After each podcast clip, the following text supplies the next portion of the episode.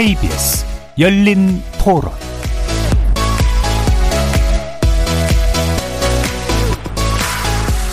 안녕하십니까. KBS 열린 토론 정준희입니다.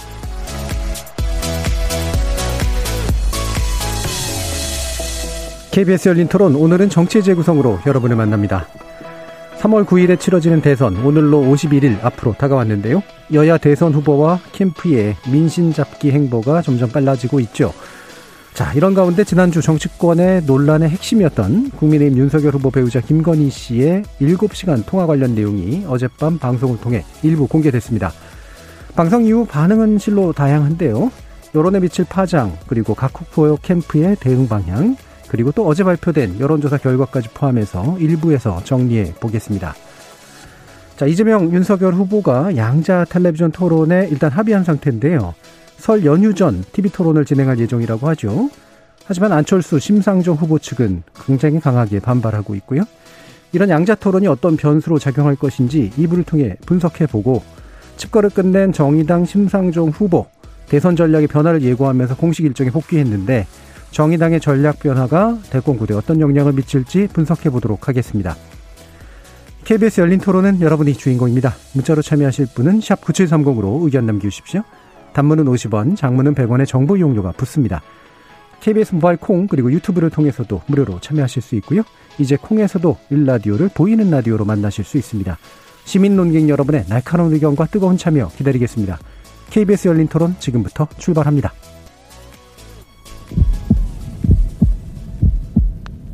살아 있습니다.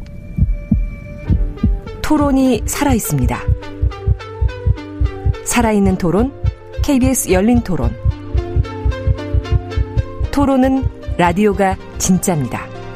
진짜 토론, KBS 열린 토론.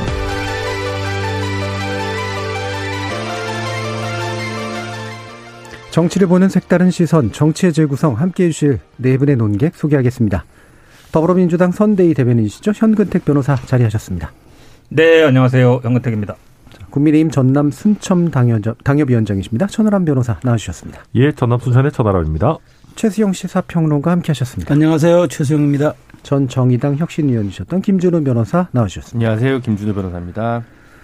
자, 어, 지금 MBC 이제 스트레이트를 통해서 일단 어제 밤 8시 넘어서 어, 한 20여 분 정도 어, 아마 편성된 거로 기억을 하는데요. 녹음 파일의 일부만 공개가 됐긴 했습니다.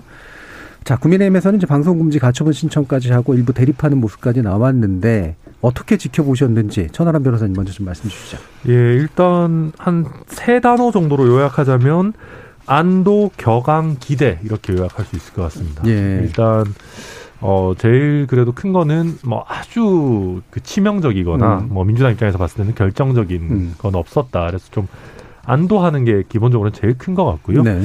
그 다음에 두 번째는 그 녹취를 통해서 들어보면 그 해당 녹취를 한 기자분과 김건희 씨가 굉장히 편하게 누나 동생 하면서 대화를 하는 부분들이 있고 네.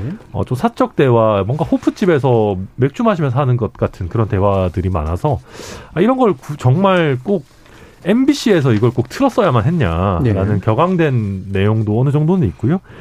그 다음에 세 번째는 어 예를 들면 조국 전 장관의 적은 뭐 민주당이라든지 내지는 뭐 안희정 예전 지사에 대한 평가라든지 이런 부분에 있어서 민주당 내 내분 내지는 어떤 과도한 민주당 쪽의 공세로 인한 역풍 같은 게 있지 않겠느냐라는 기대도 좀 일부 있는 것 같은데 네. 아무튼 저는 내부에서 봤을 때 조금 불안불안한 것이 그런 기대 때문에 약간 과하게 저희가 또 약간 이렇게 머리를 들려고 하는 그런 예. 좀 분위기들도 나오는 것 같아서 내부에서 좀 침착해야 되지 않겠느냐, 좀 진정하자라고 하는 목소리들도 예. 나오고 있습니다. 안도 개경 기대가 보통 한꺼번에 나오기 어려운데 어떻게 나왔을까 싶었는데 예, 설명을 들어보니까 이해는 되는데요. 이 세 단어 어떻게 보시나요, 현근택 변호사님? 글쎄요. 그러니까 안도 격앙 기대 조화가 이렇게 잘 안 되는 건데 예. 저는 아마 마지막 기대 쪽에 좀 많이 포커스가 가 있는 것 같아요. 음. 그러니까 그 뭐 방송되기 전만 해도 저희들도 내용 모르고 음. 국민님도 모르니까 뭐 찾아가기도 하고 가처분도 하고 막 이렇게 하다가 방송 해 보니까 이제 별거 없네 이 이렇게 나오셔가지고 되게 이제 공격적으로 나오시더라고요 보니까 음. 어, 그런 것 같은데 좀 제가 보기에 너무 섣부르신 것 같다 이런 생각이 네. 들어요. 왜 그러냐면 시작이 불가하거든요. 네. 안도도 섣부르다. 아 그렇죠. 왜냐하면 네. 이게 음.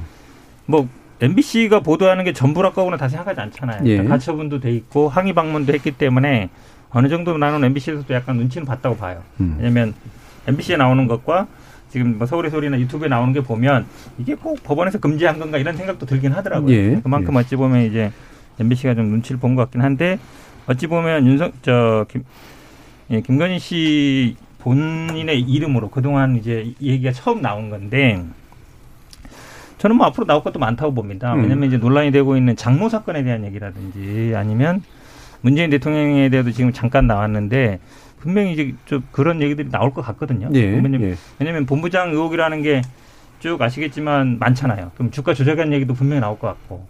그다음에 뭐 장모 관련됐던 양평 땅에 대한 얘기도 나올 것 같고. 왜냐면 다 물어봤을 것 같아요. 기자니까. 그다음에 지금 그 뭐 뭐 저 뭐죠? 뭐 장고 증명서 위조라든지 네. 아니면 뭐 요양 급여 문제는 다 관련된 거 나올 것 같거든요. 음. 그러면 이제 그런 거 얘기 나올 때마다 아마 논란이 될 것 같고 음. 뭐 지금 아시겠지만 가장 큰 논란이 되는 건 이게 저는 이게 약간 연계돼 있다고 보거든요. 이제 무속 관련된 것도 네, 본인도 네. 그 얘기를 했고 근데 바쁘다 시간이 음. 그 도사들하고 놀아야 되는데 그럴 시간 없다 이렇게 얘기했거든요. 네, 그러니까 도사들 이름이 쭉 이제 나오잖아요. 음.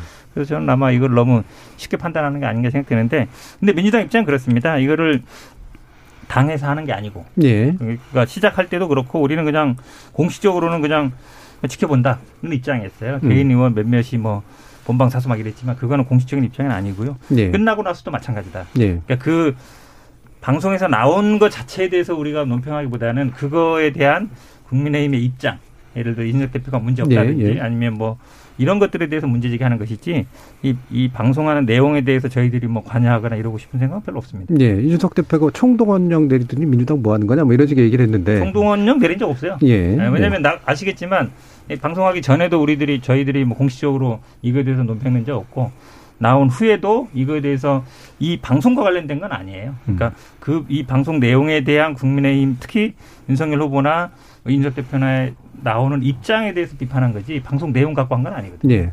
격앙과 기대에 대한 이야기도 들으면 좋겠지만 그건 다른 두 분께서 더 많이 얘기해 주실 것 같고 기대 쪽에 약간만 하면 내분 가능성 없다.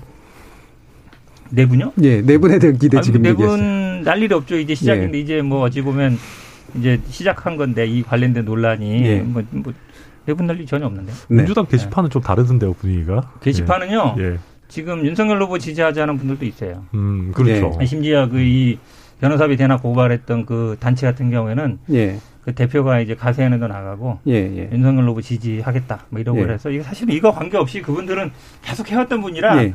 이거 나와서 뭐 이런 건 아니었고요. 예. 저는 뭐 물론 이제 우리 당 내에서 그런 거 있는 건 아픈 얘기라 사실은 뭐 얘기하면 좀 부끄러운 얘기입니다. 네. 뭐 정의당이든 민주당이든 국민의힘이든 단계 시판 보면은 다 헷갈려요. 난리죠. 예. 예. 저희도 그렇습니다. 예. 자, 최세영 평론가님도 네. 평가 그럼 해 주시죠.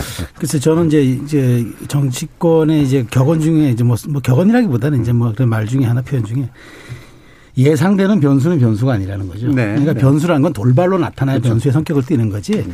이미 예상이 된 저건 변수가 될 거야라고 이미 그건 반영이 돼 있다는 그런 네. 의미인데 네. 저는 어쨌든 저도 굉장히 그 기대 반 또 정말 어떤 내용이 들어가서 호기심 반으로 사실 들었거든요. 들었는데 음. 들을수록 이거 별게 없더라고요. 약간 좀 뭐 판도라의 상자는 고사하고 저는 김 빠진 상자 같은 느낌을 살짝 받았는데 근데 다만 이제 뭐 미투에 대한 이야기들 예. 솔직한 자기 심정을 드러냈다는 점에 사실 윤석열 후보가 또 여성 표현도 취약하잖아요. 네. 이런 부분들은 좀 두고두고 뭐 아무리 배우자의 발언이라 할지라도 부부가 뭐 공통 인식을 같이 하고 또 영부인이 되면은 또 직간접적으로 여성 정책에 관여할 수 있다는 점에서 조금 앞으로 좀 부담이 될 수 있는 발언 같은 물론 선을 그었지만 네. 그다음에 보수에 대한 얘기 뭐 김종인 대표 후뭐 위원장이 뭐 먹을 게 있으니까 온 것 아니냐라는 음. 이야기들도 뭐 얘기는 해도 저는 뭐 이미 지지층의 결집이 다 반영이 돼 있기 때문에 뭐 음. 이런 점들 가지고 뭐 안에 내분이 있거나 뭐 지지율이 흔들거나 이럴 것 같지는 않아요. 다만 이제 앞으로 무슨 내용들이 더 나올 거냐. 근데 전 제가 보기에 원래 영화도 그 우리가 시즌 1에 다 모든 걸 쏟아붓지 시즌 2에 쏟아붓지는 않잖아요. 네. 예고편에 반영 예고편에서 다 보여주고 보여주기 때문에 저는 그런 점에서 놓고 본다면 오히려 김건희 리스크를 이번에 제거 제거하는 일종의 효과 효과도 있었지만 그러나 분명한 거는 이 김건희 씨, 김건희 씨의 어쩐 이런 것들이 이제 정제되지 않은 발언들이 이제 나왔는데 저는 사실 기대치를 기대치가 우리가 김건희 씨한테 많은 국민들이 사실상 지난번 기자회견을 보고 낮췄기 낮춰, 때문에 네. 이런 결과가 그나마 연착륙이라는 표현 좀 음. 그렇습니다만 소프트 랜딩이 가능했지 만일 그렇지 않고 직접적으로 이게 1호 이슈로 등장했다 그러면 굉장한 경착륙이 돼가지고 네. 아마 그 윤 후보도 좀 그 감당하기 어려운 정도로 간 것 같은데 다만 이제 앞으로 저는 조금 하나 보는 것은 이 어쨌든 본인도 시인했지만 무속 논란은 이 언론사들이 사실 좀 뭐 좋은 호재거든요. 네. 그리고 또 이제 이런 후속 취재들이 나타나고 또 대한민국에서 선거에서는 또 종교의 역할이 사실은 저희가 또 부정할 수 없는 영향력이 있기 때문에 이런 점들은 좀 살아있는 변수로 이건 좀 봐야 되지 않을까 저는 그렇게 분석합니다. 예, 일부 변수가 좀 있다고 예. 또 판단을 하셨는데요. 예, 김준우 변호사님. 여러 가지로 곱씹어 볼 만한 논점과 쟁점이 너무 많은 사건이어서 예. 음. 뭐한 번에 다 한 호흡에 다 이야기 드리긴 어렵지만 어쨌든 사태의 추이가 어떻게 반영될지는 아직은 좀 예단할 수 없을 것 같습니다. 국민의힘이 원하는 건 40년 전인 1992년 초원복집 사건처럼 잘못했는데 역풍으로 결집하는 이제 그런 걸 좀 기대하는 음. 듯한 것 같은데요. 그 정도 저희가 그렇게까지 양심이 없지는 않습니다. 예. 네, 하여튼 그런 부분이 있는 것 같은데 그 뉴스, 아, 그러니까 저는 약간 그런 의문이 처음부터 들었거든요. 이게 왜 그 보도 프로 이제 한 시간짜리 편성하는 데서 하겠다고 어, 입소문이 나서 이 사단이 왔을까? 저 같으면 그냥 뉴스에서 공개했을 것 같거든요. 네. 일단 그 방식도 좀 이해가 안 가고, 그럼 음. 이런 방송이면 적어도 예를 들면 뭐 기자분에게 그 어, 강의료 보수를 준 부분이 공직선거법 위반 여, 여부에 문제는 없는지, 음. 어, 그 공정과 상식 그리고 법조인 출신의 후보인데, 어, 안희정 성폭력 사건과 관련된 대법원 판결을 무시하는 것든 어떤 문제가 있는지라는 걸좀 어, 되짚는 네. 부분들이 좀 있었어야 될 텐데 아마 시간적인 촉박함으로 인해서 그 방송 자체 좀 완성도나 이런 게 좀 떨어졌지 네. 않나라는 생각이 들고요. 이걸로 인해서 사실은 직접적으로 이재명 후보한테 표가 갔을 거라고 예를 들어 뭐 센세이셔널 했다고 생각하지는 않았었습니다. 저 같은 음. 경우는 결국은 윤석열 후보가 최고점을 찍었던 지지율에 비해서 좀 회복을 못 하고 있는데 이 회복을 막을 수 있는 변수로 작용할 거냐 말 거냐인데 아직까지는 이걸 디딤돌 삼아서 원래 지지율을 회복하는 모멘텀으로 삼기에도 좀 어려운 부분이 있고 네. 여전히 좀 예를 들어 뭐 정권 교체는 원하지만 윤석열 후보에 대한 지지를 유보하고 있거나 철회했던 분들이 이걸 계기로 돌아올 것 같다는 생각도 잘 들진 않거든요. 음. 그래서 어떻게 보면 어떤 변수인지는 잘 모르겠지만 이 지지율 자체 당장에 빠지지도 않지만 올리지도 않을 효과가 윤 후보 캠프에는 좀 있지 않을까라는 생각이 들고 덧붙여서 어쨌든 김건희 씨가 뭐 홍준표 후보에 대해서 언급했던 부분들이나 김종인 위원장에 대해서 언급했던 부분들 같은 것들은 보수 대결집에서는 약간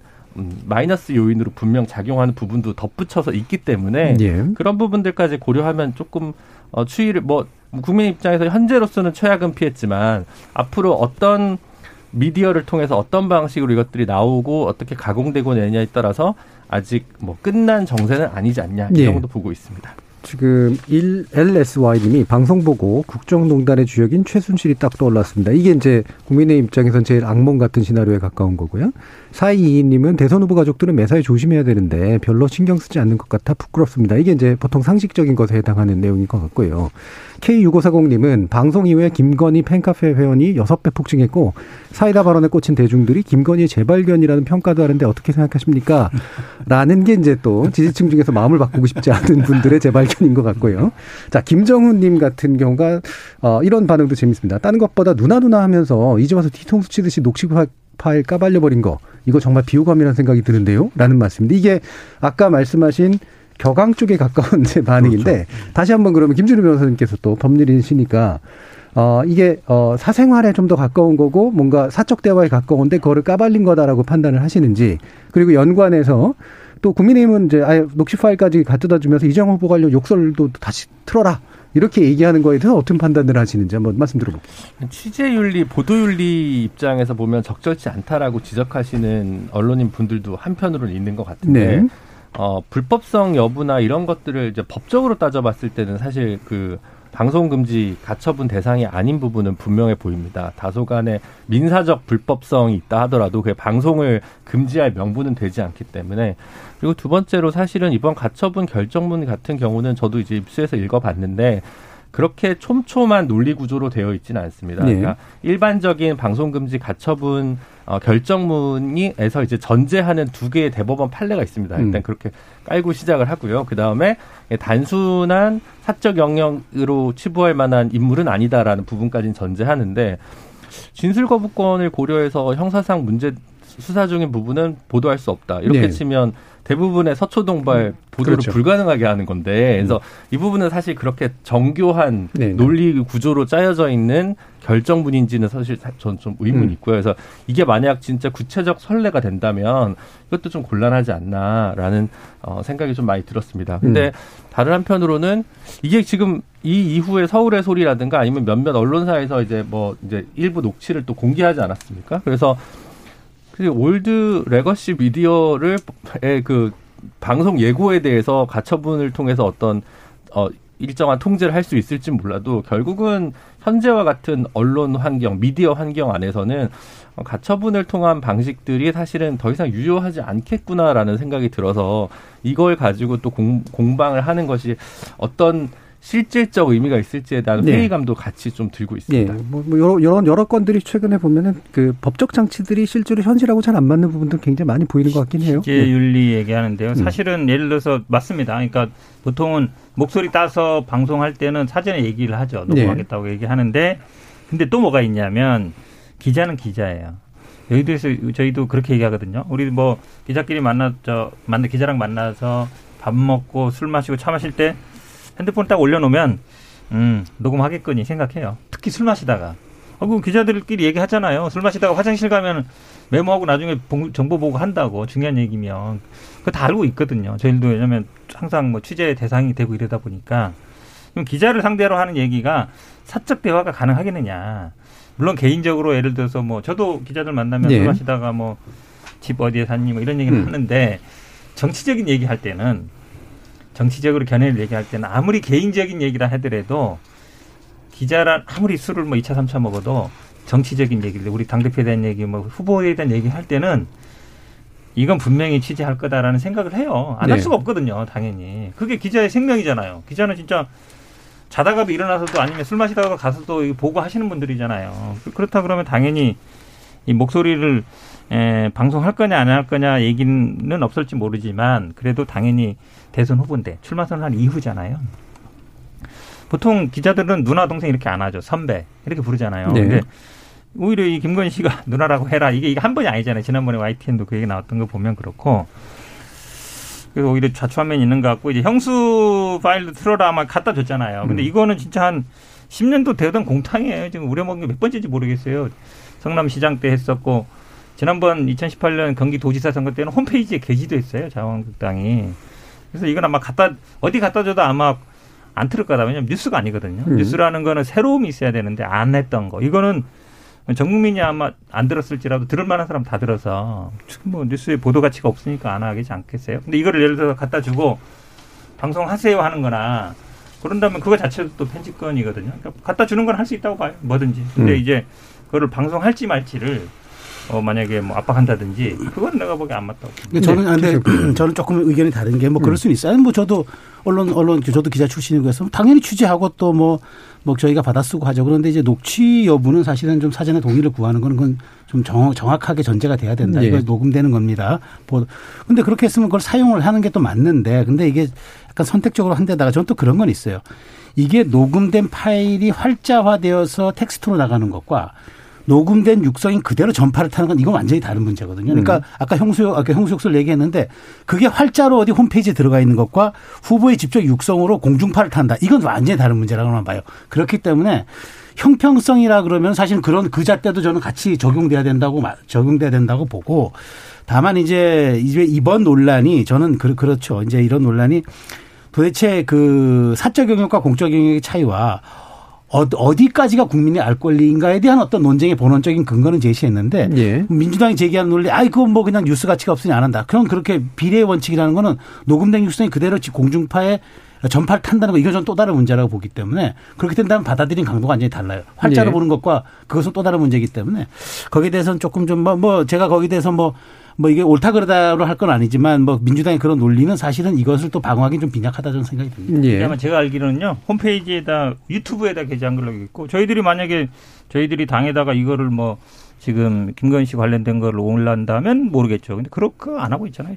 저희. 이건 있는 것 같아요. 이게 그 방송 편성에 있어서의 공정성이라든가 이런 관점으로 보면 같은 사안에 대한 반론권을 인정하는 게 공정성의. 영역이지. 비례, 비례 원칙이죠. 예를 들면은 이쪽 후보니까 저쪽 후보의 어떤 약점을 같이 보여주는 게 공정성의 원칙은 그치. 아니거든요. 그래, 그렇죠. 그건 네. 아닌데 대신 이제 네. 말씀하신 것처럼 틀은 건 자체는 굉장히 다른 문제죠. 그렇죠. 그, 틀 수도 그, 있는 그, 부분이고. 그, 네. 그, 강도는 굉장히 다른 그 부분은 근데 생각해요. 그 음. 이재명 후보 욕설 논란과 관련해서 두 가지 쟁점이 있는 것 같아요. 음. 하나는 욕설을 이 담겨 있다면 삐 처리가 돼가지고 방송으로서의 가치가 상당히 그렇죠. 방송에서는 욕설을 내보낼 수가 없죠. 삐, 삐, 삐 이렇게 될 텐데. 음. 그리고 어 다소 보수적인 입장의 어, 종합 편성 채널도 많이 있지 않습니까? 왜 그분들은 아직도 안 틀까요?라는 질문은 당연히 나오거든요. 그러니까 음. 이게 가지는 그 보도 가치가 그렇게 많지 않다고 생각해서 이게 정말 예. 단독성이었다면 사실은 다 먼저 이미 어, 보도하지 않았을까라는 물음표도 있어서 음. 그냥 지금 국민의힘에서 이 부분과 관련해서 뭔가 어, 무기 대등처럼 이렇게 요구하고 하는 것은 그냥 정치적 수사학일 뿐이지 정말 진심으로 집행을 원하는 것 같지는 않다는 생각이 저는 많이 들었습니다. 네, 네 저도 속으로 이게 비방용이어서 사실 음. 이게 도저, 도저히 틀 수가 없는 내용이거든요. 이게 아무리 원본 그대로 음. 들려드리겠다고 시청자분들께 양해를 구하더라도 그래서 저도 과연 어떻게 틀 수 있을까 하는 현실적인 문제는 김준호 변호사님과 공감하는 부분이 있고요. 근데 다만 이게 뉴스가 아니다라는 거는 저는 좀 다른 문제라고 보는 게 경기도지사 이재명 뭐 후보 내지는 지사가 과거에 했던 욕설과 대선 후보가 된 이후에 이분이 과거에 했던 그 발언의 어떤 중요도는 완전히 네. 달라지는 거기 때문에 이게 반드시 과거의 일이기 때문에 뭐 뉴스 가치가 음. 없다 이렇게 볼 거는 좀 아니라고 어 보고요. 네. 어또 그 부분은 저도 동감합니다. 이게 지금 이제 두 번째 방송에 대해서도 저희가 이제 뭐 방송 금지 가처분을 할 거냐 이런 것들도 당내에서 논의가 되고 있는데 어, 아까 뭐김 변호사님 말씀하셨지만 실익이 없어요. 실익이 없죠. 예. 네, 그러니까 예를 들면 MBC에서 음. 일부 바, 법원에서 파, 법원의 결정에 따라서 잘라내니까 잘라내자마자 바로 서울의 소리에서 실시간으로 예. 자른 부분을 틀어버리는 상황이기 때문에 음. 당내에서도 이걸 도대, 도대체 어떻게 해야 되나라는 현실적인 걱정이 좀 많이 있는 부분이고요. 어, 또 한 가지 그 뭐 약간 그 김 변호사님 좀 얘기하셨던 걸로 돌아가면 다만 저희 당에서 홍준표 의원이나 김종인 위원장과 관련한 걱정을 하는 분들은 거의 없는 것 같습니다. 네. 왜냐하면 김종인 위원장님은 이미 좀, 음. 좀 많이 마음이 상하신 것 같고. 음. 네. 근데 이제 홍준표 의원 같은 경우에는, 어, 뭐 물밑에서는 돕고 있었지만 애초에 뭐 완벽한 원팀이었던 것은 아니고, 음. 저희끼리 분석을 했을 때도 홍준표 의원이 윤석열 후보를 지지한다고 해서 돌아오는 표가 과연 얼마나 있겠는가. 그러니까 이게 여의도 문법인 것 같아요. 제가 봤을 때는. 예. 들면 누가 지지를 한다고 해서 그러니까 이낙연 후보랑은 좀 다른 것이 이낙연 의원님은 좀 어, 어떤 지역 기반이 확실하다면 홍준표 의원님 그거에 비해서 2030들의 지지를 많이 받으셨는데 어, 그 부분은 어, 사람을 따라서 움직이는 표심은 아니거든요. 뭐 그러다 보니까 어, 홍준표 의원이 지지하면 오를 거야라는 것 자체가 약간 여의도 안에 갇혀 있는 거라서 그 부분은 별로 저희가 걱정은 크게 하진 않는다. 이 말씀도 같이 드리겠습니다. 네, 알겠습니다. 전 사실 이 부분은 또 방송될 수 있는 것들도 있고 그래서요. 오늘 뭐 다 얘기할 부분은 아닌 것 같고요. 어, 바로 여론조사 부분으로 좀 넘어가면 어떨까 싶은데 뭐 여론조사가 매번 얘기하고 있, 있기는 합니다만 확실히 이번엔 여론조사가 꽤 편차도 있고 출렁거리는 것도 꽤 이제 있고 대신 또 단단함도 또 일부는 또 존재하고 그래서 되게 좀 다양한 시선들이 좀 가능한데 일단 현재로서는 윤석열 후보가 적어도 하락은 멈췄거나 일부 상승이 나타나는 거 안철수 후보는 꾸준한 상승은 좀 있긴 있는데 약간은 상승세가 둔화된 거 이재명 후보는 참 변화가 없는 거 네. 이제 이런 정도로 일단 요약은 되잖아요 네. 어떻게 좀 분석하시는지 그 말씀 주시죠 지금 뭐 세 가지가 정확하죠 그러니까 네. 윤석열 후보가 사실 어, 저는 뭐 극약 처방을 썼다고 생각해요. 그 단문 메시지 그다음에 네. 이그 59초짜리 영상 이런 거는 사실은 어 사실 독이 될 수도 있는 거예요. 왜냐하면 음. 그 과정을 다 생략하고 모든 걸 던져버리고 그다음에 절차들을 무시하고 오히려 그것이 유권자에게 내가 뭘 해주겠다는 게 아니라 당신 뭘 원하는 거야 원하는 대로 해줄게라는 이런 굉장히 좀 말하자면 포퓰리즘에 가까운 그다음에 네. 대책이 없는 과정이 생략된 거라서 위험한데 어쨌든 그렇지만 저는 먹혔어요. 먹혀서 어, 지지율 하락을 멈춘 게 아니라 사실상 소폭 반등을 이룬 것도 네. 있고 좀 많이 올라간 여론조사도 있어서 좀 들쭉날쭉은 한데 저는 그래서 윤석열 후보가 위험한 독약이지만 일단 삼켜서 굉장히 효과를 예, 봤다. 효과를 봤다라고 음. 저는 생각을 하고요.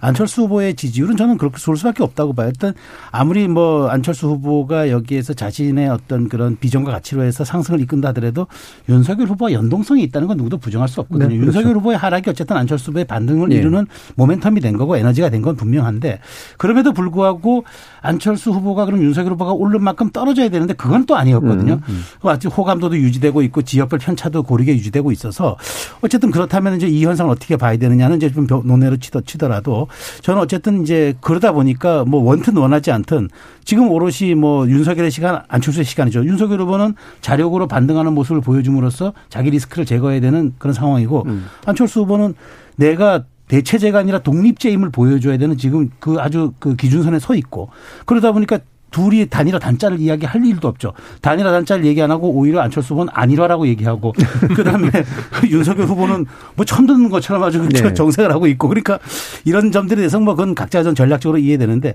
제가 좀 눈에 띄는 건 사실 이재명 후보의 정말 정체예요. 네, 네. 왜냐하면 음.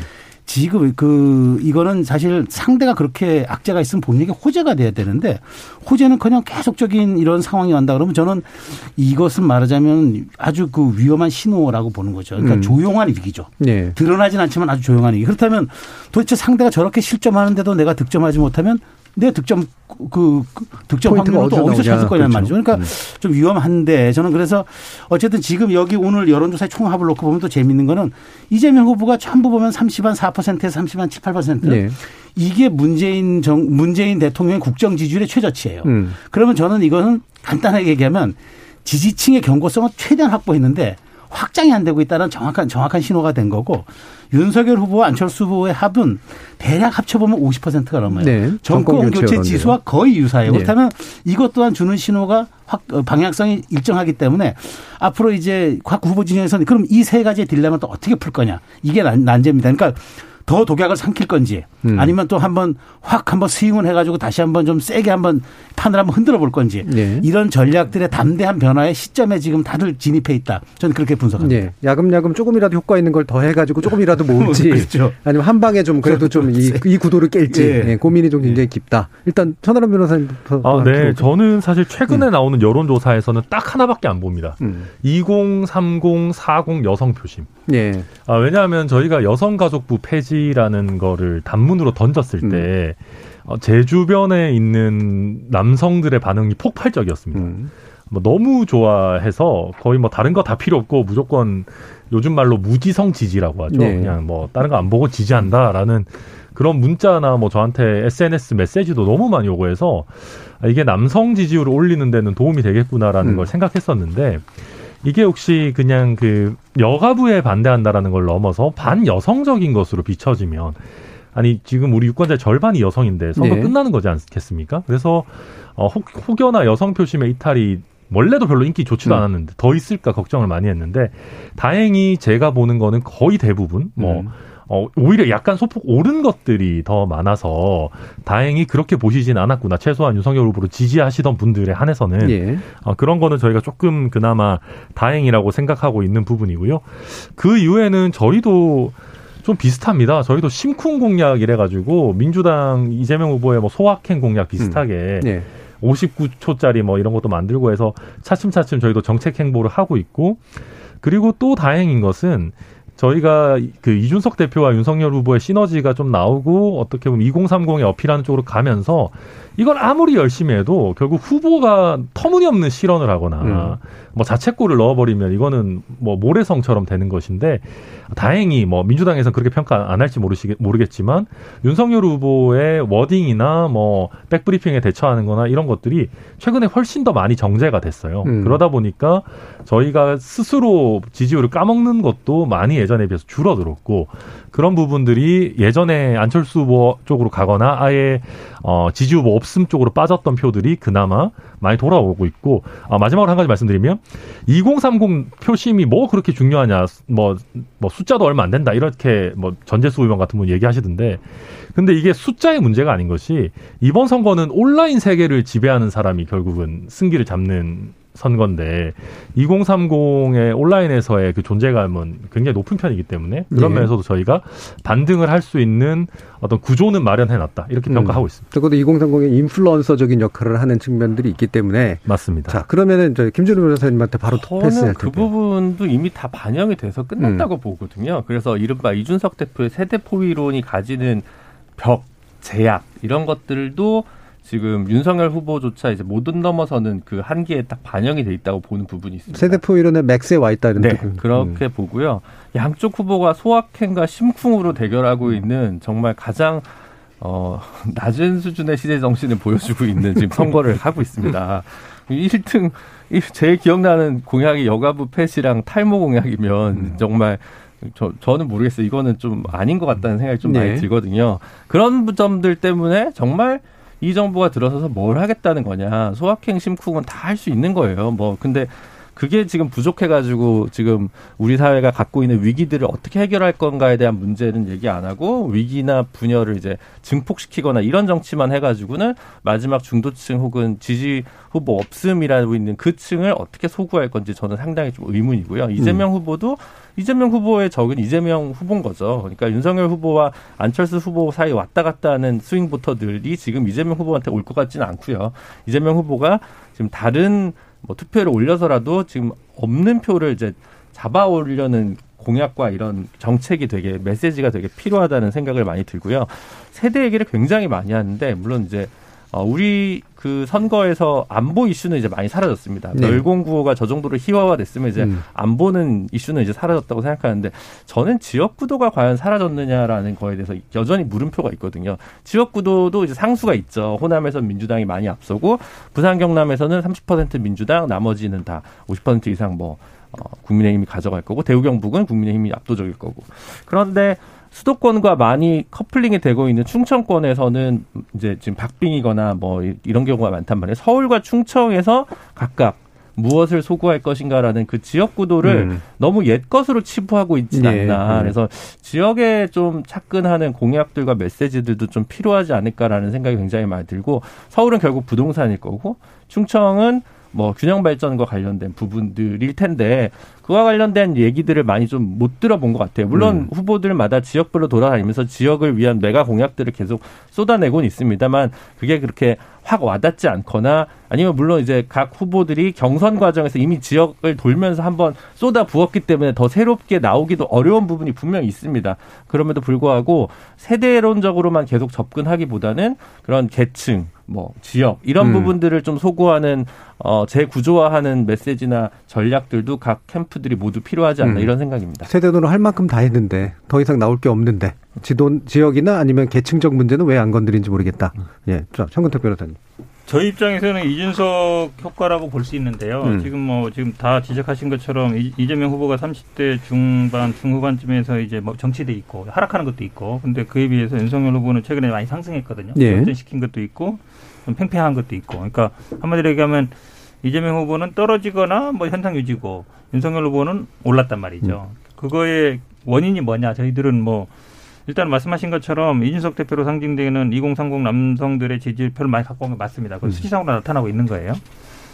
그렇다고 해서 2030 여성들이 뭐 이재명 후보를 지지하느냐 그건 아니거든요. 그거는 뭐 지금까지 쭉 나타나왔던 거라 네. 거기에 이제 민주당이 딜레마가 있는 것이고 이게 결국은 뭐 서울시장 선거라든지 당대표 선거 때 이제 이준석 대표가 효과를 봤잖아요. 본인이 입증을 했고 그런 방법이 그거에 대해서 어떻게 대응할 거냐 이게 이제 저희들의 딜레마인데 어, 그래서 사실은 개인적으로는 민주당이 계속 정책 행보를 하겠다 이랬거든요. 한마디로 얘기하면 조용한 선거를 하겠다라고 얘기했는데 개인적으로는 좀 안 맞는 것 같다는 생각이 좀 들어요. 정책 선거가. 네, 왜냐하면 아시겠지만 선거 과정에 뭐 정책을 이렇게 막 확 이렇게 확실하게 뭐 아니면 이게 소구하는 거 아니면 사람들이 크게 관심 없거든요. 음. 정책 홍보에 대해서 지금 김준호 변호사 말씀처럼 그 두 개밖에 기억 못 하잖아요. 저희 수학행 40개 이상 내는 음. 하나밖에 모른다는 얘기잖아요. 관심이 없어서 아니라 우리 김준우 변호사는 정치에 정말 관심 많은 사람이거든요. 근데도 모른다는 얘기는 초고관여층이죠. 아, 초고관층이에요. 근데 어찌 보면 그만큼 많이 안 알려져 있다는 예. 뜻이 되겠죠. 그런데 그거는 사실은 이제 그럼 홍보를 제대로 하고 있느냐, 뭐 길게 하는 게 꼭 좋은 건 아니니까 효과적인 홍보가 안 됐다는 걸 수도 있고 어, 저는 사실은 이 이슈에 대해서는 국민들이 좀 관심을 갖는 이슈에 대해서는 분명히 지난번 멸공 사건 이런 게 있을 때 저는 좀 세게 해야 된다고 얘기했어요. 왜냐면 이게 약간 책갈론이기도 하지만 이념에 대한 문제이기 때문에 세게 반박해야 된다. 그렇죠. 음. 왜냐면 그때는 저는 개인적으로 그런 음. 의견이었는데 왜 그러냐면 우리가 이념, 지역, 세대, 성별 이런 거 이제 여쭤 보면 확실하게 되는 건데. 음.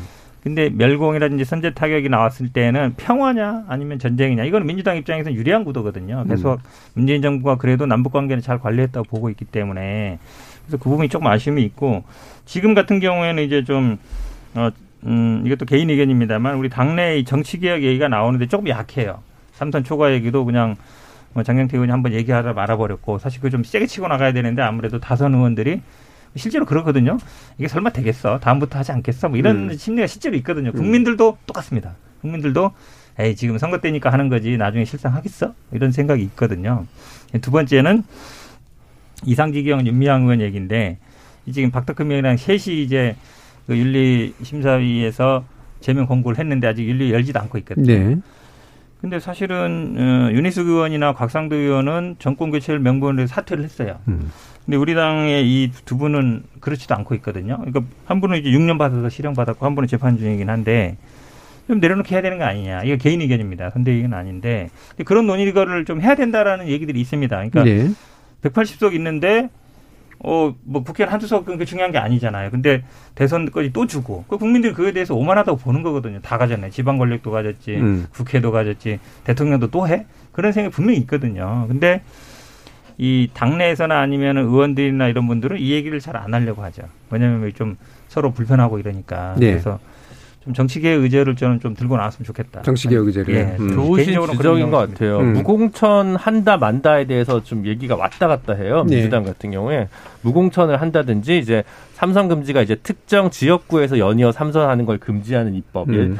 예전부터 국회에서 여러 차례 발의가 됐던 법안입니다. 저는 개인적으로 선호하는 내용의 법안은 아니지만 음. 민주당 입장에서는 우리가 기득권을 내려놓고 그렇죠. 있다. 우리가 우리가 기꺼이 우리를 우리의 자리를 내주면서도 뭔가 위기를 돌파하기에 노력하고 있다는 모습을 보여주기에는 뭐 삼선 금지라든가 아니면 뭐, 뭐 국회의원 소환제라든가 음. 이런 입법을 충분히 검토해 볼 만하다고 생각을 하거든요. 그래서 어뭐 패스트 트랙을 태우든 뭘 태우든 정개특위가 지금 어쨌든 국회에 있으니까 그걸 예. 좀 세게 얘기하는 그런 모습들도 함께 좀 보여주면 어 이것도 큰 하나의 디딤돌이 될 수 있을 거라는 생각이 드는데 어 물론 이걸 적극적으로 냈을 때 국민의힘에서 우리도 좋다라고 얘기하면 큰 표가 안 되겠죠. 네. 근데 이건 던지지도 않고 공도 안 던지고 있으니까 어, 황근태 변호사님 같은 분들은 이제 답답해할 게 충분히 이해가 갑니다. 음, 저도 음. 짧게만 말씀드리면 그거는 저도 좀 위협적이라고 생각합니다. 제가 음. 국민의힘에 몸담고 있지만 어, 이재명 후보는 합니다의 이미지가 있습니다, 실제로. 네, 네. 부정할 수가 없죠. 막 TV조선 폐간시켜버릴 것 같아요, 느낌이. 네. 근데. 정확히 말하면 폐국. 폐국이죠. 네, 방송국이니까. 예. 근데 이제 어, 문제는 민주당이 안 움직일 것 같은 거예요. 예. 그러니까 내지는 이재명 후보는 기득권 해체, 뭐 대한민국 대전환을 얘기할 것 같은데 이미 민주당이 대한민국 기득권의 한복판에 있으니까 그런 이미지가 충분히 있죠. 예, 네. 그게 뭐 별로 와닿지가 않아서 음. 거기서 오는 것들이 저도 이재명 후보의 매력을 굉장히 많이 음. 억누르고 있다. 그거 저도 네. 공감합니다. 네. 저도 한, 하나 더 음. 붙이면 사실 이제 그 여러 가지 잘게 썬 살라미 마케팅도 네. 하고 뭐 스윙도 해보고 사실 음. 이재명 후보가 안 해본 게 없어요. 네. 그런데도 불구하고 조금 조금의 반향은 있어도 거대하게 40% 벽을 확 돌파하는 이런 말하자면 쾌도남마와 같은 네. 집지는 없었잖아요. 이제 이유는 하나라고 봐요. 그러니까 민주당이 기득권 프레임에 갇혀 있어요. 음. 국민들은 가진 자라고 보는 거예요. 이거 정확한 현실 인식인데 네. 그렇다면 타협, 공존, 혁신 이런 좀 말하자면은 물론 이게 이거는 제가 말하는 거 레토릭이고 여기에 부합하는 이제 자세한 것들을 그렇죠. 내야 되겠죠. 있어야죠. 혁신이 얼마나 어렵습니까? 가죽을 음. 벗기는 것만큼 어려운 일이 혁신인데 음. 근데 다 이게 말로만 혁신인 것 같은 거예요. 네. 근데 사실 이제 이걸 얘기하다 보면 이제 국민의힘이 덜컥 받을 수는 있는데 못 받는 걸 던져야죠. 음. 그러면 이제 그게 그야말로 이제 자기께 되는 건데 그러 그러기에 나가기에는 너무 철옹성 같은 생각도 있고 그러니까 저는 제가 이제 저 저도 이제 뭐 양당 다 대표들이 계시니까 근데 그러다 보면 이제 저는 이제 안철수 대표가 여기서 먹는 이유가 왜 윤석열 후보 가 올라가는데도 안 떨어지느냐 이유는 전 하나라고 봐요. 연금 개혁 같은 거 자기만의 걸 내는 거예요. 그러니까 네. 불편한 진실에 본인이 목소리를 내고 음. 내 지지율 떨어져도 내가 한번 해보겠다 이런 마음들이 이제 유권자들에게 그러, 그럼에도 불구하고 저 사람 미래구나라는 걸 주는 것 같은데 그런 점에서 놓고 보면 이제는 잘게 썬 이런 살라리 마케팅이 아니라 거대 담론으로 가야 돼요. 네. 네. 정치개혁 같은 거 그건 진짜 큰 거죠. 네. 뭐 할 수만 있다면. 음. 그러니까 실제로 잔재주는 서로들 많이 써봤고, 네. 네. 그다음에 쓸 수 있는 뭐 또 다른 카드들 중에서 이제 보면은 이제 약간 포퓰리스트적인 카드들 이런 것도 좀 다 써봤는데 그렇죠. 결국은 다시 돌아가서 정치 구조를 바꿔보는 그 측면에서 뭔가 좀 유동성이 생기지 않겠느냐. 예, 대, 이런 대선은 대선은 예. 장검의 정치를 해야 됩니다. 네, 네, 알겠습니다. 자 여기서 뭐 이 정도로 일부 이야기를 하고요. 원래 단일한 이야기 좀 하려고 했습니다만 지금은 시점이 아닌 것 같아서 예, 단일화에서 특별한 변수가 많이 보이는 것 같지는 않고 어, 지난번에 최소영 평론가님 말씀 주셨듯이 좀 더 기다려야 국면이 펼쳐질 수 있을 거라고 생각을 하기 때문에 이 정도로 일부 정리하고요. 2부 들어가서 심상정 후보 관련된 이야기 포함해서 기타의 어, 정치 구조에 대해서 이야기를 나눠보도록 하겠습니다. 여러분은 KBS 열린 토론과 함께하고 계십니다. 토론이 세상을 바꿀 수는 없습니다. 하지만 토론 없이 바꿀 수 있는 세상은 어디에도 없습니다.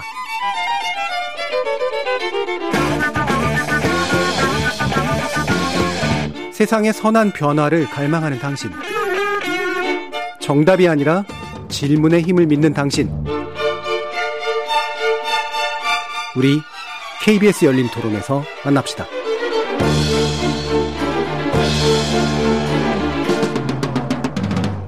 KBS 열린 토론 월요일 코너 정치의 재구성 함께하고 계신데요. 정의당 혁신이셨던 김준우 변호사, 국민의힘 전남 순천 당협위원장이신 천하람 변호사, 최수영 시사평론가, 그리고 민주당 선대위 대변인이신 현근택 변호사 네 분과 함께하고 있습니다. 어, 이거는 저는 심상정 후보 얘기를 좀 먼저 좀 여쭤보고 싶은데, 어, 지금 집거라고 이제 불렸죠? 한 4일 정도, 어, 좀 안 보이셨고, 다시 이제 나타나서 재신임을 묻겠다. 그러니까 정의당에 대한 재신임을 후보로서 이제 한번 묻겠다라고 하는 식으로 결론을 내린 것 같은데 일단 상황에 대해서 좀 말씀을 주시죠. 전반적으로 이제 선대위가 이제 그 당의 규모에 비해서 좀 크게 설정이 돼 있었고 어 모든 일정을 그냥 다른 정당, 큰 정당처럼 일정을 소화하는 식으로 좀 메시지가 단일하게 쭉 가지를 못하고, 예. 어, 뭐, 진보 정당답게 가지 못한 부분이 좀 있었던 것 같아요. 물론 뭐, 주 4일제라든가 뭐, 기후 위기라든가 이런 얘기들을 좀 했는데, 주 4일제 같은 경우도 일정 부분은 이제 뭐 혹시 대기업이나 정규직 공공기관 중심으로 수혜가 먼저 되는 거 아니냐는 비판이 좀 있었던 것 같고요. 기후 위기는 진정성 있는 내용을 담아낼 어떤 공약 정책이 정확히 구체성이 좀 떨어졌던 부분이 네. 있는 것 같고요. 어, 모병제를 장기적으로 가아가고 어, 그 의무 복무 기간을 감축해서 사병 월급을 최저임금만큼 맞추겠다는 주장은 이재명 후보도 비슷한 공약을 내면서 약간 중화되는 면이 음. 있었고요. 그래서 뭔가 어, 열심히 이제 공약들을 만들고 정책들을 만들긴 했는데 이게 뾰족하게 만들어져서 소구하지 못했던 부분이 이제 한 축으로 좀 있는 것 같습니다. 다른 한 축으로는 뭐 구조적으로는 뭐 많은 지지율을 얻을 수는 없었겠지만 적어도 음, 이재명 후보를 찍지 않겠다고 생각하는 후, 그 유권자들 중에서 윤석열 후보도 찍을 수 없는 그 제3지대에 있는 영토라면 영토를 안철수 후보가 거의 다 어, 수용해 버리면서 그 부분에서 아마 좀 어, 선대위나 후보 입장에서 좀 상실감이나 위협감을 되게 많이 느꼈다는 생각이 들고요.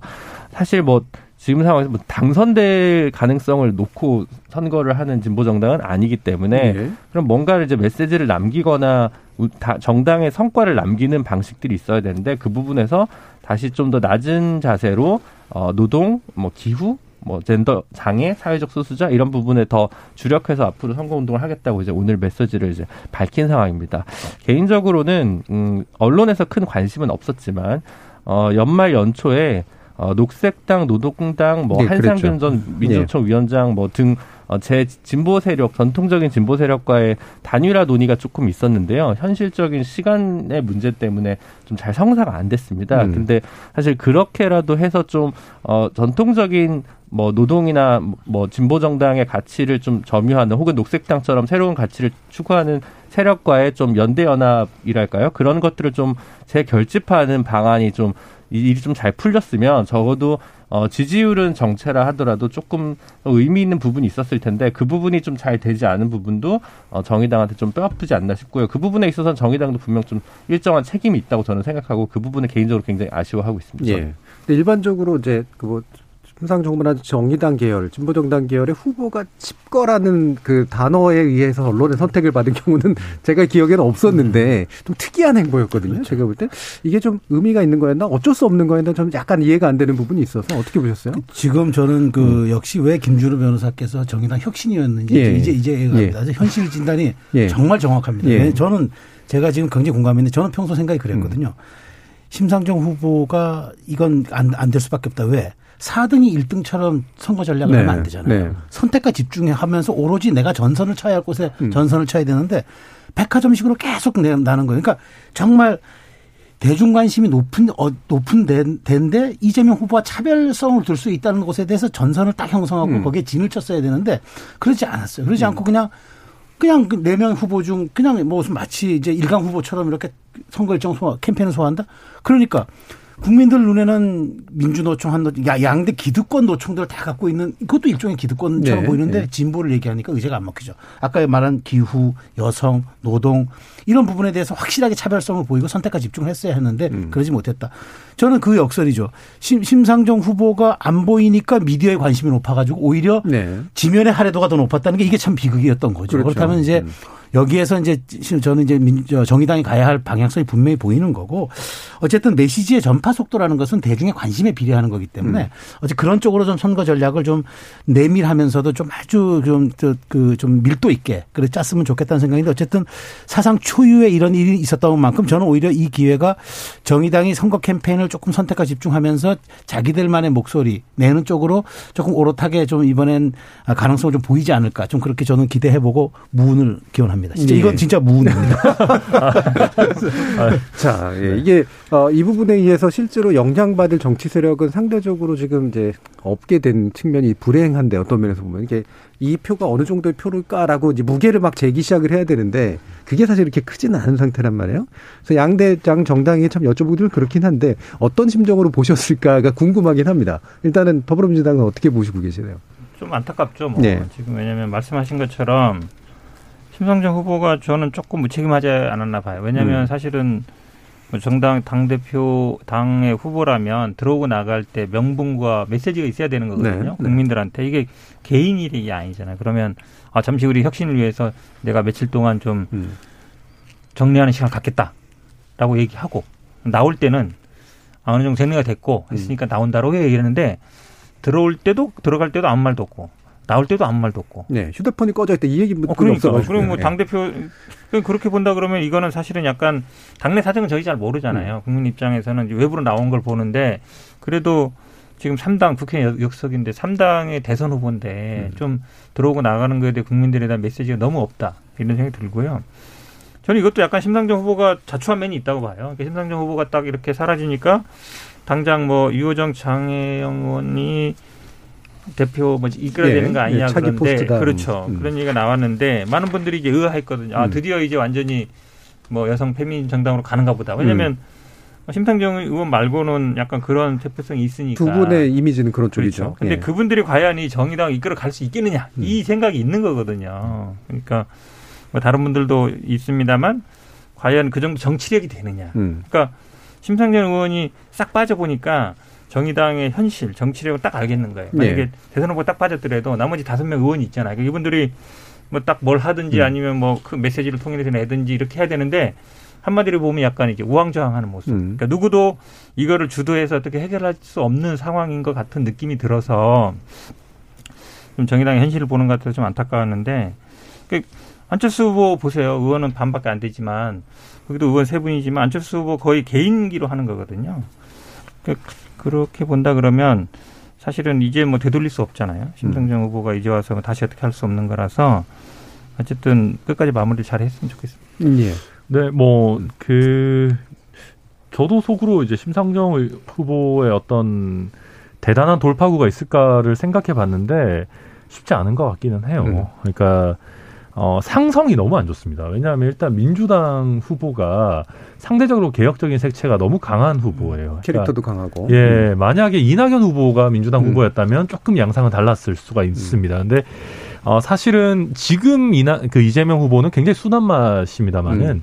2017년에는 거의 뭐 정의당이 아니라 뭐 진보당 후보라고 해도 믿을 만한 정도로 네. 굉장히 강경했었고 음. 저는 그 이미지가 어, 진보적 성향을 갖고 계시는 분들한테 아직 좀 남아 있다라고 음. 봐요. 그러다 보니까 거기서 좀 자리를 뺏기는 게 있고 안철수 후보 얘기는 뭐 김준호 변호사님이 해주셨으니까 그렇고 그래서 저희 저도 이제 심상정 후보님 집거하신다고 했을 때 아, 이게 뭐 저희도 했었으니까 당 대표도 예. 지방도 뭐 선대위 하죠. 아, 예. 이재명 후보도 예전에 한번 선대위 해체 초반에 한번 했었지 않습니까? 이게 뭐 유행인가 싶기도 한데 그러니까 이게 저도 머릿속으로 아, 심상정 후보께서 만약에 드랍을 하시면 어떻게 될까를 음. 생각해봤는데 아, 최대 수혜자는 그래도 안철수 후보일 것 같다. 네, 왜냐하면 음. 어, 여성 표심들이 어, 윤석열 후보나 이재명 후보한테 가기는 쉽지 않은 부분이 있고 그나마 좀 뭐랄까 부, 부담 없는 안철수 후보 쪽으로 좀 많이 갔었어서 음.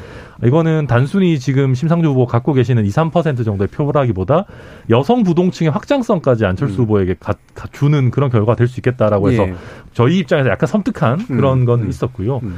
그래서 다시 이제 복귀하시기로 했으니까 어 아마 특히나 당의 정의당에 대한 재신임을 묻겠다라고까지 음. 하셨기 때문에 이제 와서 뭐 민주당과 단일화를 하거나 중도에 포기하시진 않을 것 같아서 음. 그 점은 저희는 좀 안도하면서 자꾸 안도가 나오는데 네, 안도하면서 보고 있습니다. 자 격앙과 기대에서 일단 안도만 얘기하셨습니다. 네. 자.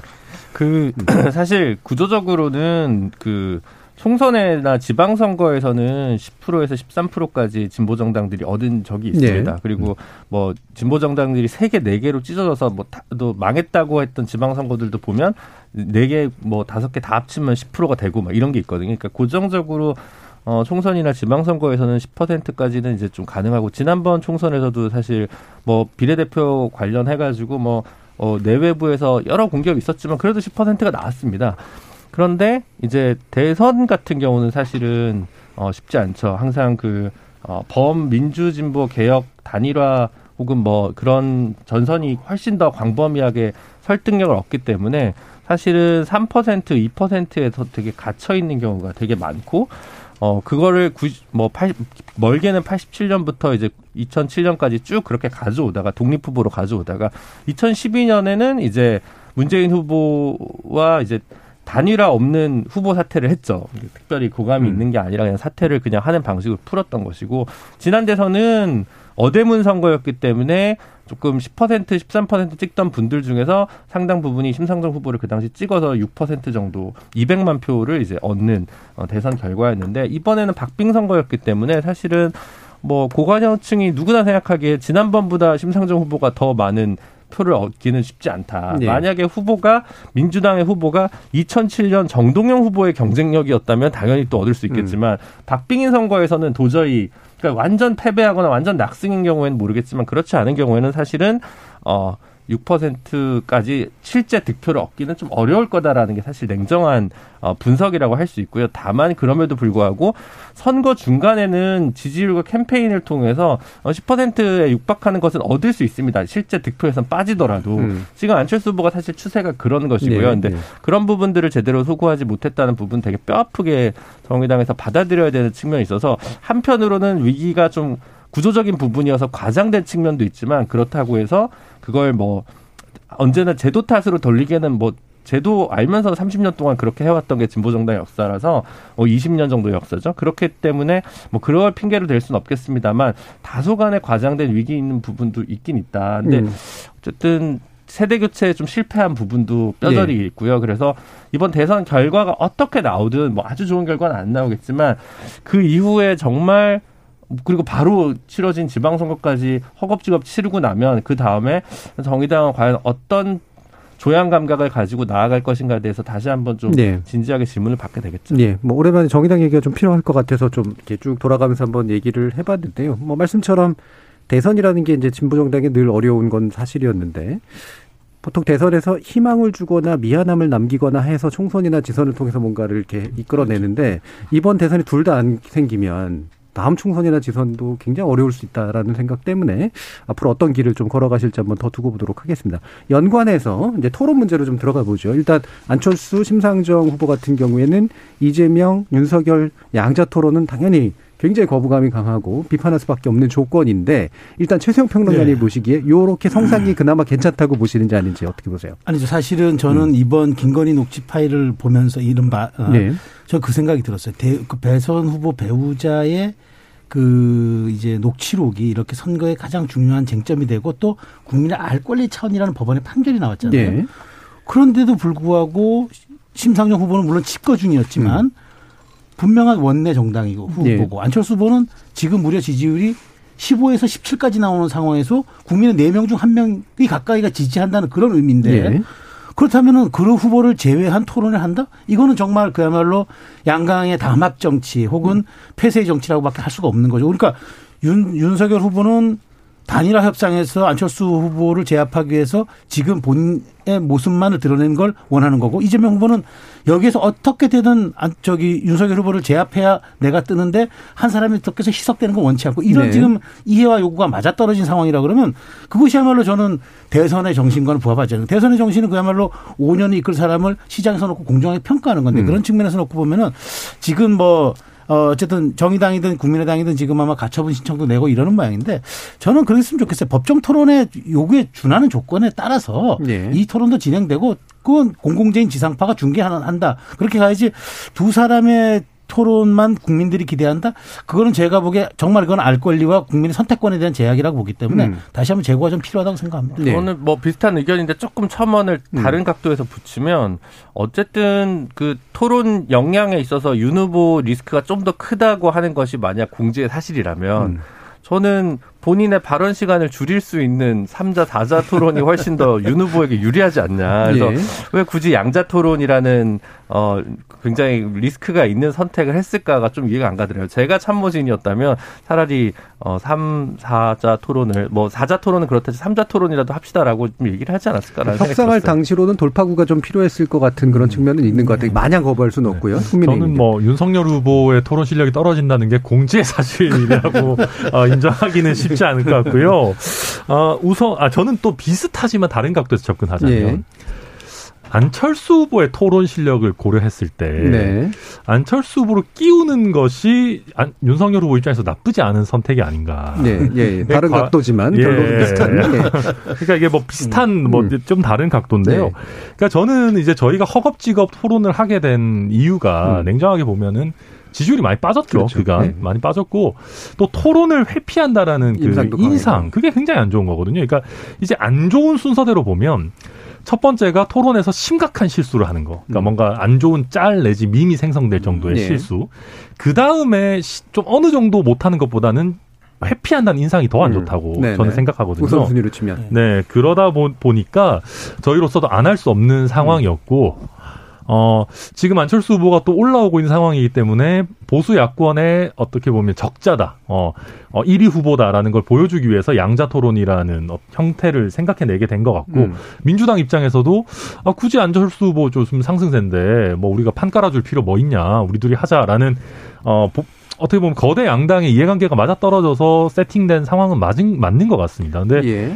방금 저도 개인적으로 제가 협상을 한다면은 굳이 안철수 후보를 빼야 될까? 음. 네, 라는 뭐 어쨌거나 보수 야권 전체의 그 비중은 높아지는 셈이고 안철수 후보가 요즘 TV 출연하시는 것 봐도 약간 아나운서 훈련 이런 거 받으신다고 소문은 나 있는데 음. 그렇게 그게 이제 성공적인지는 잘 모르겠거든요. 네. 그러다 보니까 이제 가장 안 좋은 첫 번째 결과 이제 그 안 좋은 밈이 형성되는 것을 한 번 더 기대해 볼 수 있지 않겠는가라는 음. 점에서 저는 뭐 포함시키는 게 좋다고 생각합니다. 여러 방송국을 이제 저도 많지는 않지만 천하람 현근택 변호사님처럼 방송을 많이 하진 않지만 돌아다녀 보고 제작진분들한테 들어보면 지난 10년간 중에 어, 안 후보님의 이른바 폼은 제일 많이 올라와 있다는 것도 음. 많이들 얘기를 하시더라고요. 네. 이전보다 훨씬 더 안정적이고 네, 토론을 했던 네. 것들은 다 나쁘, 나쁘지 않아요. 네, 굉장히 네. 정리가 잘돼 네. 있다고 해서 사실 뭐 아바타 뭐 그 정도 수준의 이제 음. 그거는 훨씬 더 뛰어넘으신 것 같기는 합니다. 예, 예. 그래서 지금 고래뿔님이 안철수 후보 많이 나아졌습니다라는 이제 그 문자, 문자도 보내주셨는데 이제 제가 이제 민주당 의견을 여쭤볼 수밖에 없는 게 제가 그냥 관찰하는 과정 또는 협상하는 과정이 어느 정도는 약간 아는 입장에서 보면 네. 이재명 후보 같은 경우 누구든 나오자, 누구든 토론하자. 맞습니다. 근데 만약에 정말로 나만 하고만 한다면 그거라도 먼저 하자 이런 입장에 가까웠던 것 같은데요. 맞습니다. 저희들이 예. 아시겠지만 원래 아마 내일 KBS 토론이 제일 먼저 예정돼 있었고. 예. 그래서 뭐 저희들은 오는 거에 대해서 다 한다. 음. 이자든 삼자든 사자든 이런 입장이었는데 계속 이제 윤석열 후보 측에서 처음에 뭐 말 바꾸는 사람이랑 안 한다 이러다가 음. 대장동만 갖고 하자. 하다가 이제 네. 하자 이러니까 협상이 양자간에 된 거예요. 그러니까 음. 각 방송국에서는 어쨌든 다 보냈는데 협의가 안 되면 안 된다 보니까 지금 모든 방송 다 똑같습니다. 음. 그러다 보니까 이제 설 전에 방송 이제 방송 3사의 국정 전반에 대해서 하자고 합의한 건데 음. 약간 저는 우려하던 대로 가는 것 같아요. 예. 설 전에 한 번만 한 번만 방송 3사 한 번만 예. 가져서 이번 주에 안 하고 뭐 다음 주 중에 할 게 아닌가 싶은 생각이 좀 우려가 드는데 음. 저도 당연히 이 뭐 저 안철수 후보 들어와야 된다 보고요. 근데 저는 이런 생각이 들어요. 개인적으로는 개인 생각입니다.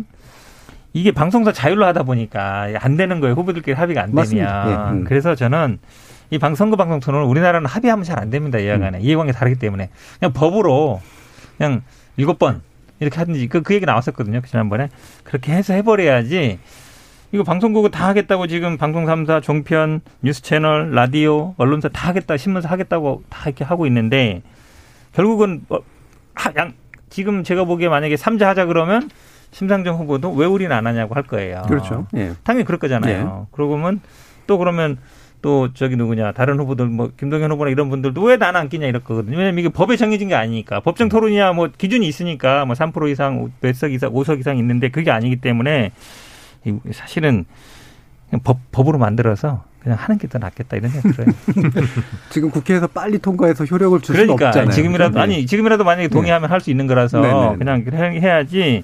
이거 언제 합의되겠어요? 왜냐하면 네. 누구는 토론하고 싶고 누구는 안 하고 싶고 그러면 또 누구는 들어오고 싶고 누구는 빼고 싶고 서로 이해관계가 합치되기가 쉽지 않거든요. 네. 그러니까 그래서 지금 돼 있는 토론 부르는 조건 있잖아요. 그건 유효하게 하고 네. 법으로 강제하는 것만 하면 될 것 같은데 네, 네. 제가 이제 하나 지적하고 싶은 거는 사실은 이렇게 합의한 토론은요, 제가 보기 변별력이 없어요. 음. 그러니까 말하자면 이제 뭐 서로 기조 발언, 뭐 그다음에 양자 토론 또 뭐 주제 정해서 하고 하다 보면은 제 질문, 제재 질문, 제제제 질문이 들어가지 않는 한 사실은 뭐 티키타카 하다가 어느 정도 서로 보합세에서 마감할 가능성이 높습니다. 그렇기 예. 때문에 음. 선, 이 토론 내용에 혁신적인 변화가 없고 포맷에 대해서 완전히 틀을 바꾸지 않는 한 저는 뭐 토론회가 그렇게 웬만큼 다 준비해서 나오기 때문에 그게 네. 큰 리스크가 되어서 지지율에 엄청난 영향을 끼칠 거다 그러진 않고 다만 추석 밥상에 지지층을 지지를 지금 선택한 사람은 자기 후보를 지지를 더 주장할 만한 근거를 갖는 거고 음.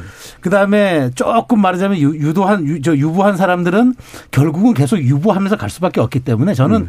그 확신한 확신한 사람에게는 더 지지층 견고하게 하는 영향은 있겠지만 이것이 선거판을 이거 뭐, 뭐 흔들 정도의 그런 결정적인 뭐 그런 우열을 가리기 좀 어렵지 않나 네. 그렇게 생각. 지금 일정상으로 보면은 세 번 이제 정해져 있잖아요. 2월 말부터 이제 3월 초까지 그렇죠. 세번 네, 정해진 게 이미 나왔고 그 중간 동계 올림픽이에요.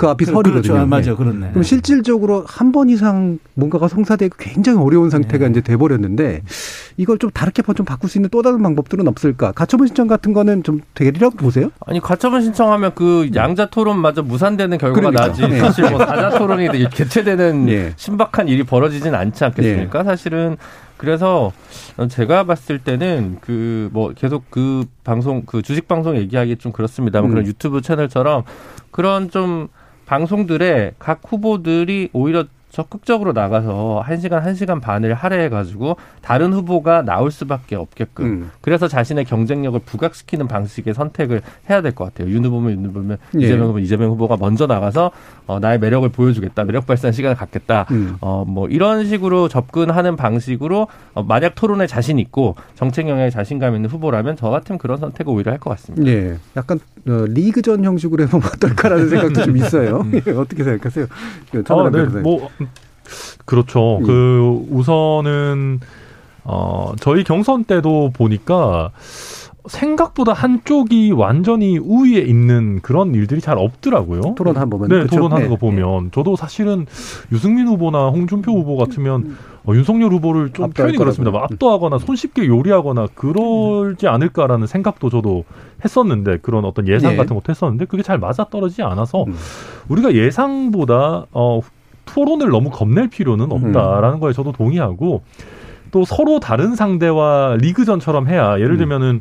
윤석열 후보도 정의당의 심상정 후보와 토론해야 뭔가 평소에 잘 안 하던 얘기. 네, 그렇죠. 뭐 기후 기회가 생기죠. 네, 내지는 뭐 어떤 그런 뭐 노동이라든지 좀 더 다양한 얘기들을 할 수 있는 거니까 그게 진정한 어떻게 보면 알 권리인 것 같고 네 명 모아놓고 그냥 또 하면은 결국 그냥 자기 하고 하다 하고 싶은 얘기 하다가 끝나는 네. 느낌이 제일 좋은 건 믹스앤 매치를 여러 번 하는 게 사실 제일 좋은 네. 것 같아요. 그래야지 충분한 얘기도 할 수 있고 서로 다른 포인트도 생기고 그런데 뭐 좀 이렇게 좀 해볼 생각 없으세요? 아니 저희들이 항상 하자니까 한다는 얘기인데 사실은 지난번에 이제 네. 국민의힘 하는 거 보니까 무제한 토론도 하더라고요. 네, 그것도 네. 괜찮았어요. 왜 그러냐면 네. 물론 이제 어느 정도 규칙이 주다, 없다 보니까 뭐 서로 말 끊고 들어가고 이런 거는 조금 그럴 텐데 음, 교수님이 잘 해주셔가지고 네. 아 그렇죠 거의 그냥 네. 그냥 거의 방임 방임이라기보다 그냥 두 분이 하게 놔두는 네. 정도로 그냥 놔두 보는데 사실은 뭐 저도 토론팀에 있는데 토론 아시잖아요 뭐딱 음. 그 규정에도 틀에서 하면 질문 한 번 하고 끝. 그러면 그렇죠. 사실은 네. 별 재미없거든요. 네. 그래서 저는 이거를 물론 이제 뭐 어떻게 어떤 식으로 합의해야 되는지 저도 잘 모르겠어요. 음. 당초에는 아마 설 전에 논의될 때는 뭐 한뭐 삼사 네 군데 한 사네 군데 이렇게 방송 삼사뭐 종편 다 이렇게 될 것 같더니만 음. 지금 흘러가는 모양새는 설 전에 그냥 한번 다음 주 말 정도에나 그냥 아, 다음 주 뭐 이렇게 후반부에나 할 것 같은 분위기여서 네. 참 이래도 되나 국민들한테 죄송하고 근데 이게 또 어떻게 해결해야 되나 네. 또 해결 방법도 참 마땅치 않은 음. 곤란한 상황이라 그냥 차라리 무슨 저 어, 선관위에서 뭐 중재를 하든지 아니면 뭔가 했으면 좋겠다 이런 생각이 들어요. 자율적으로 참 잘 안 되는 것 같습니다. 예. 제가 뭐 간단하게 좀, 좀 표현을 한 번 더 하면은 음. 두 분이 토론하잖아요. 그럼 서로 각각의 기대치가 있기 때문에 예. 이재명 후보 같은 경우는 잘해야 본전이고 예. 윤석열 후보는 믿져야 본전입니다. 예, 예. 그렇기 때문에 저는 제가 보기에 퉁 토론회로 갈 가능성이 네. 매우 높다고 생각합니다. 예. 그리고 뭐 지난 경험을 보면 룰 미팅 양쪽에서 막 하고 그래서 서로 간에 약간 암수가 될 만한 것들이 사실 제거가 돼요. 그래서 되게 그렇죠. 무난해지는 그런 그렇죠. 경향이 네. 분명히 있죠. 결국 네. 이제 나중에 최종 형태는 네. 아주 그냥 아름다운 형태로 가죠. 음. 지금 이창영 님이 지상파 방송 3사가 리그전으로 1대1 동시 대결이 나올 듯합니다. 상위 4위까지 한번 해보죠. 라고 하는 그런 말씀까지 해주셨는데 어, 지금 국민의힘 쪽에서 예. 뭐 나름대로 좀 전향적인 기회를 그래도 어떻게든 좀 만든다고 한다면 어떤 변수를 제일 좀 신경 쓰는 게 좋을 것 같다라고 생각하세요? 아까 밈 얘기는 하시긴 했습니다만. 어, 네, 뭐 결국은 뭐 저희 입장에서 특별하게 변수가 있다라기보다 음. 결국은 뭐 국정 전반이라고 얘기하게 되면은 음. 뭐 개인의 도덕성, 뭐 어떤 신변, 음. 네거티브 이런 것들이 다 포함되는 네. 게 되, 는 거죠. 근데 어 좀 재미있는 저희 입장에서 좀 재미있는 부분은 음. 근데 그렇게 될 경우에 저희는 오히려 좋을 수도 있다라고 생각하는 것이 윤석열 후보가 지금까지 저희 국민의힘 경선에서 해왔던 것들을 보면 개인 사적인 부분을 굉장히 방어를 잘합니다. 약간 검찰 출신이기도 하고 뭐, 네. 뭐 이런저런 것들이어서 그런지 법조와 관련된 부분도 좀 강하고 근데 뭐 만약에 민주당 입장에서 좀 더 유리하게 가져간다라고 하려면은 정책 분야를 좀 세분화해서 예. 어뭐 어떤 좀 주제를 좀 아주 세분화해서 깊이 있게 들어가는 형태로 한다라고 하면 아무래도 윤석열 후보 입장에 좀 부담스러울 수는 있겠죠. 음. 실제 왜냐하면 이게 뭐 검사로서의 삶과 정책 분야 좀 다르니까 예. 최근에 굉장히 빠르게 뭐 학습은 음. 하고 있다고는 하지만 그런 면에서 어 최근에 지금 논의되고 있는 국정 전반 음. 이런 식의 토론에는 사실은 윤석열 후보 입장에서는 훨씬 부담되는 부분이 좀 덜한 오히려 그런, 덜하다. 네, 그런 음, 강론으로 싸울 때가 훨씬 더 위험할 네, 그럴 수 있지 않을까 생각합니다. 비슷해요. 아마 네. 이제 음. 윤석열 후보는 뻔하죠. 아마 뭐 대장동 관련해서 질문지 한 50개 정도 만들어서 검사가 취조하듯이 할 건데 대장동에 관련해서 제일 많이 하는 게 이재명 후보입니다. 네, 예. 왜냐하면 국정감사 이틀 내내 했거든요. 네. 국회의원들 다 국회의원들 보좌관 9명씩 해서 정보 수집하면 웬만한 건 다 한 거예요. 그래서 윤석열 후보가 그 이상 하긴 힘들 거다라고 네. 보고 그러면 이제 그 국민의힘 그 우리 네, 지금 많이 봤잖아요. 됩니다. 아, 마무리니까 네. 보면 그때 사실은 음. 이슈가 됐던 게 뭐 청약 통장 뭐 이런 거 있거든요. 네. 작게 이런 거에서 음. 좀 세세한데 잘 모를 수 있는 분야 오히려 그런 게 제가 보기에 유효타가 될 가능성이 있다고 보고 있습니다. 네, 알겠습니다. 자 월요일 코너 정치의 재구성은 이것으로 마무리할 텐데요. 오늘 함께해 주신 현근택 변호사님, 최수영 평론가님, 천하람 변호사님 그리고 김준우 변호사님 모두 수고하셨습니다. 감사합니다. 수고하셨습니다. 감사합니다. 감사합니다. 가끔 멈춰서서 좀 깊이 좀 반추해 볼 필요가 있는 것 같은데요. 이 많은 정보 속에서 우리가 냉정하게 평가할 것, 그리고 그 정보의 홍수 속에서 잊지 않고 되새겨야 될 것 무언지 깊이 좀 따져보는 시간들 가졌으면 좋겠습니다. 지금까지 KBS 열린 토론 정준이었습니다.